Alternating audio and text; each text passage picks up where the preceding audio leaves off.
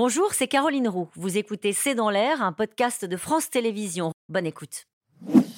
Nous allons poursuivre avec euh, nos invités. Je vais les rejoindre, qu'ils vous ont écouté avec euh, beaucoup d'attention. Nous avons ce soir euh, autour de la table qui nous a rejoint Xenia Bolchakova, qui est sans doute l'une des meilleures spécialistes de Wagner. Je rappelle que vous êtes journaliste, réalisatrice à Capa Presse, autrice de Un peuple qui marche au pas. Et puis on vous doit un documentaire sur Wagner qui sera diffusé juste après cette émission. Pierre de Jong nous a rejoint. Vous êtes vice-président de l'Institut Thémis, spécialiste de géopolitique et ancien euh, colonel des troupes de marine. Euh, peut-être une réaction à ce qui vient d'être dit sur la fragilisation euh, de Vladimir Poutine, ce que disait à l'instant François Hollande, en disant en gros c'est à l'Europe désormais de faire plus, comme s'il s'agissait d'attendre désormais que Vladimir Poutine tombe comme un fruit trop mûr c'est un peu rapide. Hein. Je résume. C'est moi qui dois répondre à cette question qui est un petit peu vaste. Alors, c'est un peu rapide. En 24 heures, si vous voulez, le monde, le monde n'a pas changé à ce point-là. Par contre, ce qui est sûr, pour les Ukrainiens, c'était une sacrée opportunité. Il y a eu une espèce de vague d'espoir. Ils sont, tout le monde s'est dit que quelque part, le, comment dire, le, pouvoir poutinien allait, allait sombrer à, Moscou dans une espèce de, bain de sang généralisé. Pour les Ukrainiens, c'était une, occasion absolument incroyable. Mais très rapidement, ça n'a pas fonctionné. Donc, on voit qu'aujourd'hui, si vous voulez, il n'y a pas de rapport de cause à effet. Je pense qu'il faut rester très prudent. Sur, le moral des militaires, il a raison, euh, François Hollande, ah de dire ça a forcément affecté le moral des troupes sur le terrain C'était ça le, jeu, parce que euh, les lignes russes, elles n'ont pas, pas changé d'un millimètre. Par contre, sur le moral des hommes, imaginez, vous êtes à, 500 km derrière, les chefs sont en train de se battre entre eux quelque part. Donc il y a une vraie logique de, comment dire, d'amoindrissement du moral. Et pour une armée qui est en guerre, avec des grandes difficultés au passage, c'est sûr que c'est extrêmement important. Et je voudrais maintenant qu'on écoute l'un des plus farouches opposants euh, à Vladimir Poutine. Il s'appelle Mikhail Khodorkovsky. Il est réfugié à Londres. Il a été emprisonné pendant 10 ans en Russie. Sa parole est rare. Pour la première fois depuis la volte-face de Prigogine, il livre à Juliette Perrault et Marion de Vauchel sa toute première réaction. Et pour lui, vous allez l'entendre, ces événements ouvrent tout simplement la voie à une révolution. On l'écoute. C'est depuis Londres que Mikhail Khodorkovsky nous accorde une interview. Encore un peu surpris par l'insurrection éclair menée par Yevgeny Prigogine hier. Je pense que Prigogine savait que la milice Wagner allait être dissoute et aussi qu'il risquait un procès. Notamment suite à ses sorties et ses insultes répétées contre le ministre de la Défense, Sergei Shoigu. Et il a décidé de devancer tout cela. Vous avez dit hier, même le diable, il faudrait l'aider s'il décidait d'aller contre ce régime. Très concrètement, quand je parle du diable, c'est Prigogine. C'est une sorte de diable qu'il aurait fallu aider pour qu'il atteigne son but. Il faut bien comprendre que pour moi, Prigogine n'est ni un ami, ni un allié. C'est un bandit, un criminel de guerre. Mais il aurait pu déstabiliser la situation s'il avait atteint Moscou. Et cela aurait représenté une chance pour changer de régime. Aider Prigogine, c'est un prix acceptable pour empêcher Poutine de rester au pouvoir encore dix ans. Prigogine le diable, futur exilé en Biélorussie. Rien d'étonnant pour Mikhail Khodorkovsky.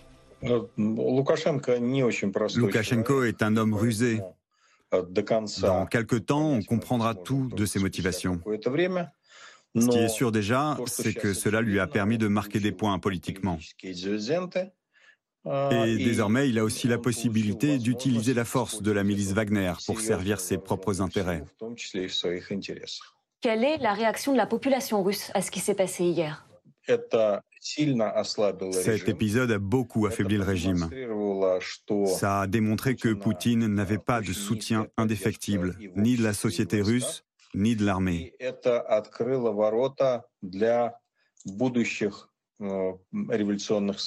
Je pense que cela a entrouvert la porte d'une future révolution. Il va probablement essayer de resserrer la vis pour stabiliser la situation. Mais moi, je dirais que l'on peut s'attendre à de nouvelles tentatives de déstabilisation du pouvoir d'ici six mois ou un an. Euh, D'autant plus si l'armée ukrainienne engrange des succès sur le front, car cela affaiblirait encore plus Poutine. Chez nous, on n'aime pas les dictateurs qui perdent les guerres. Xenia Bolchakova, vous pensez aussi qu'on entre là dans une période d'incertitude pour le pouvoir russe, avec peut-être d'autres tentatives de déstabilisation? C'est possible, euh, mais la leçon qu'il faut tirer de ce qui s'est passé hier aussi, c'est que Vladimir Poutine a quelque part réussi son coup. Euh, des informations qu'on a réussi à, recueillir ce week-end avec euh, Alexandra Jousset. avec qui vous avez travaillé sur le documentaire Avec qui on travaille sur Wagner depuis, depuis quelques années. les informations qui nous parviennent sont les suivantes c'est qu'il y avait bien dans le cercle rapproché de Vladimir Poutine des traîtres, des personnes qui étaient prêtes à changer de camp et passer du côté d'Evgeny Prigogine, mais ces personnes ne sont pas sorties du bois. Elles ne se sont pas manifestées. Cette information, elle a été confirmée. Il y avait bien des gens dans le cercle rapproché euh, du Kremlin et proche de Vladimir Poutine, qui avait même un petit peu poussé euh, Evgeny Viktorovitch à, aller un petit peu plus vite en manœuvre. Euh, ce qui s'est passé aussi, ce qu'on sait aussi mhm. aujourd'hui, c'est que Vladimir Poutine avait été informé 24 heures avant. cette tentative de coup d'État qu'elle allait avoir lieu. Que s'est-il passé pendant ces 24 heures? C'est là C'est là que c'est la vraie question qu'il faut se poser. Selon Washington Post, les Américains étaient prévenus. Les Américains étaient prévenus depuis Poutine était prévenu. Poutine était prévenu. Et il n'a pas bougé. Il a bougé. Il a bougé, il a forcément bougé, puisque les personnes qui étaient prêtes à changer de bord n'ont pas changé de bord. Que les militaires qui étaient du côté de Prigogine, comme Sourovikine ou encore le général-lieutenant Alexeyev, qu'on a vu euh, par la suite faire des vidéos clairement enregistrées dans un KGB du, FSB quelque part dans un sous-sol, ces, ces personnalités-là du ministère de la Défense, qui étaient plutôt connues euh, pour être des soutiens de Prigogine, ont fait volte-face. Les personnes qui étaient au sein de l'administration présidentielle ne se sont pas manifestées. Toute l'ultra-droite politique russe, l'intelligentsia n'a pas bougé. n'a pas bougé. C'est-à-dire que tous les soutiens sur lesquels il aurait pu compter, militaires, politiques, euh, ou bien euh, tout simplement au sein de la population aussi, toutes ces personnes ne se sont pas manifestées. Donc il, s'est passé quelque chose pendant ces 24 heures et il s'est probablement passé la chose suivante, c'est que Poutine a activé euh, un certain nombre de... Vous nous dites Prigogine a raté son coup. Et aujourd'hui, où est-il? Alors, où est-il? C'est une euh, grande question. Il n'est pas encore au Bélarus, ça c'est sûr. Il n'est pas à Rostov non plus. Euh, il doit être quelque part entre Saint-Pétersbourg, Moscou euh, ou à Bangui, qui sait? C'est possible aussi. je ne dirais pas qu'il a raté son coup. le FSB a arrêté toute poursuite contre lui. Il garde ses business en Afrique. Il a toujours la main sur ses activités en République centrafricaine au Mali. Il n'a pas totalement raté son coup. Euh, Vladimir Poutine est connu pour détester les traîtres et pour vouloir se débarrasser de tous les traîtres et de les punir euh, de façon. Et là, il ne le fera pas? Et là, en tout cas, il annonce qu'il ne le fera pas que les poursuites qui ont été, c'était quand même des poursuites extrêmement graves, euh, avec euh, euh, le FSB, des peines de prison. Il était passible de, je sais pas, près de, je crois, 20 ans de prison, si je ne me trompe pas.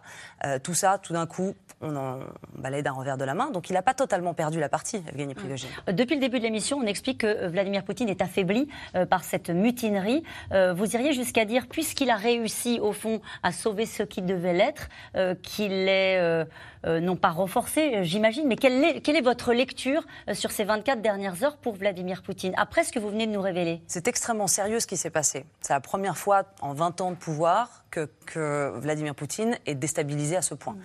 Mm. évidemment, il est affaibli. rien, ne, rien ne sera plus pareil en Russie mm-hmm. après, après la journée qu'on a vécue hier. Ça, c'est certain. Mais il a montré qu'il avait encore des ressources pour serrer les rangs autour de lui. C'est ça que vous voulez nous dire? Il a aussi joué sur un tableau qui est très important. Il ne faut pas non plus oublier qu'en Russie, quand le pouvoir de Vladimir Poutine s'appuie aussi sur une certaine oligarchie.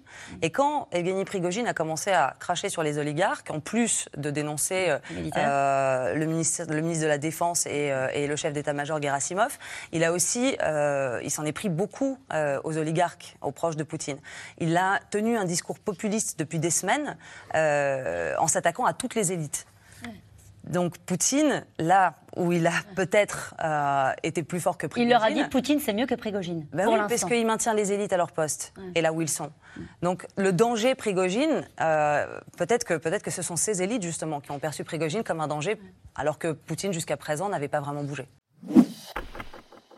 Merci d'avoir écouté C'est dans l'air. Comme vous le savez, vous pouvez désormais écouter l'intégrale, mais aussi l'invité ou vos questions à nos experts. Tous ces podcasts sont disponibles gratuitement sur toutes les plateformes de streaming audio. Et pour le replay vidéo, c'est sur France.tv, bien évidemment. À bientôt.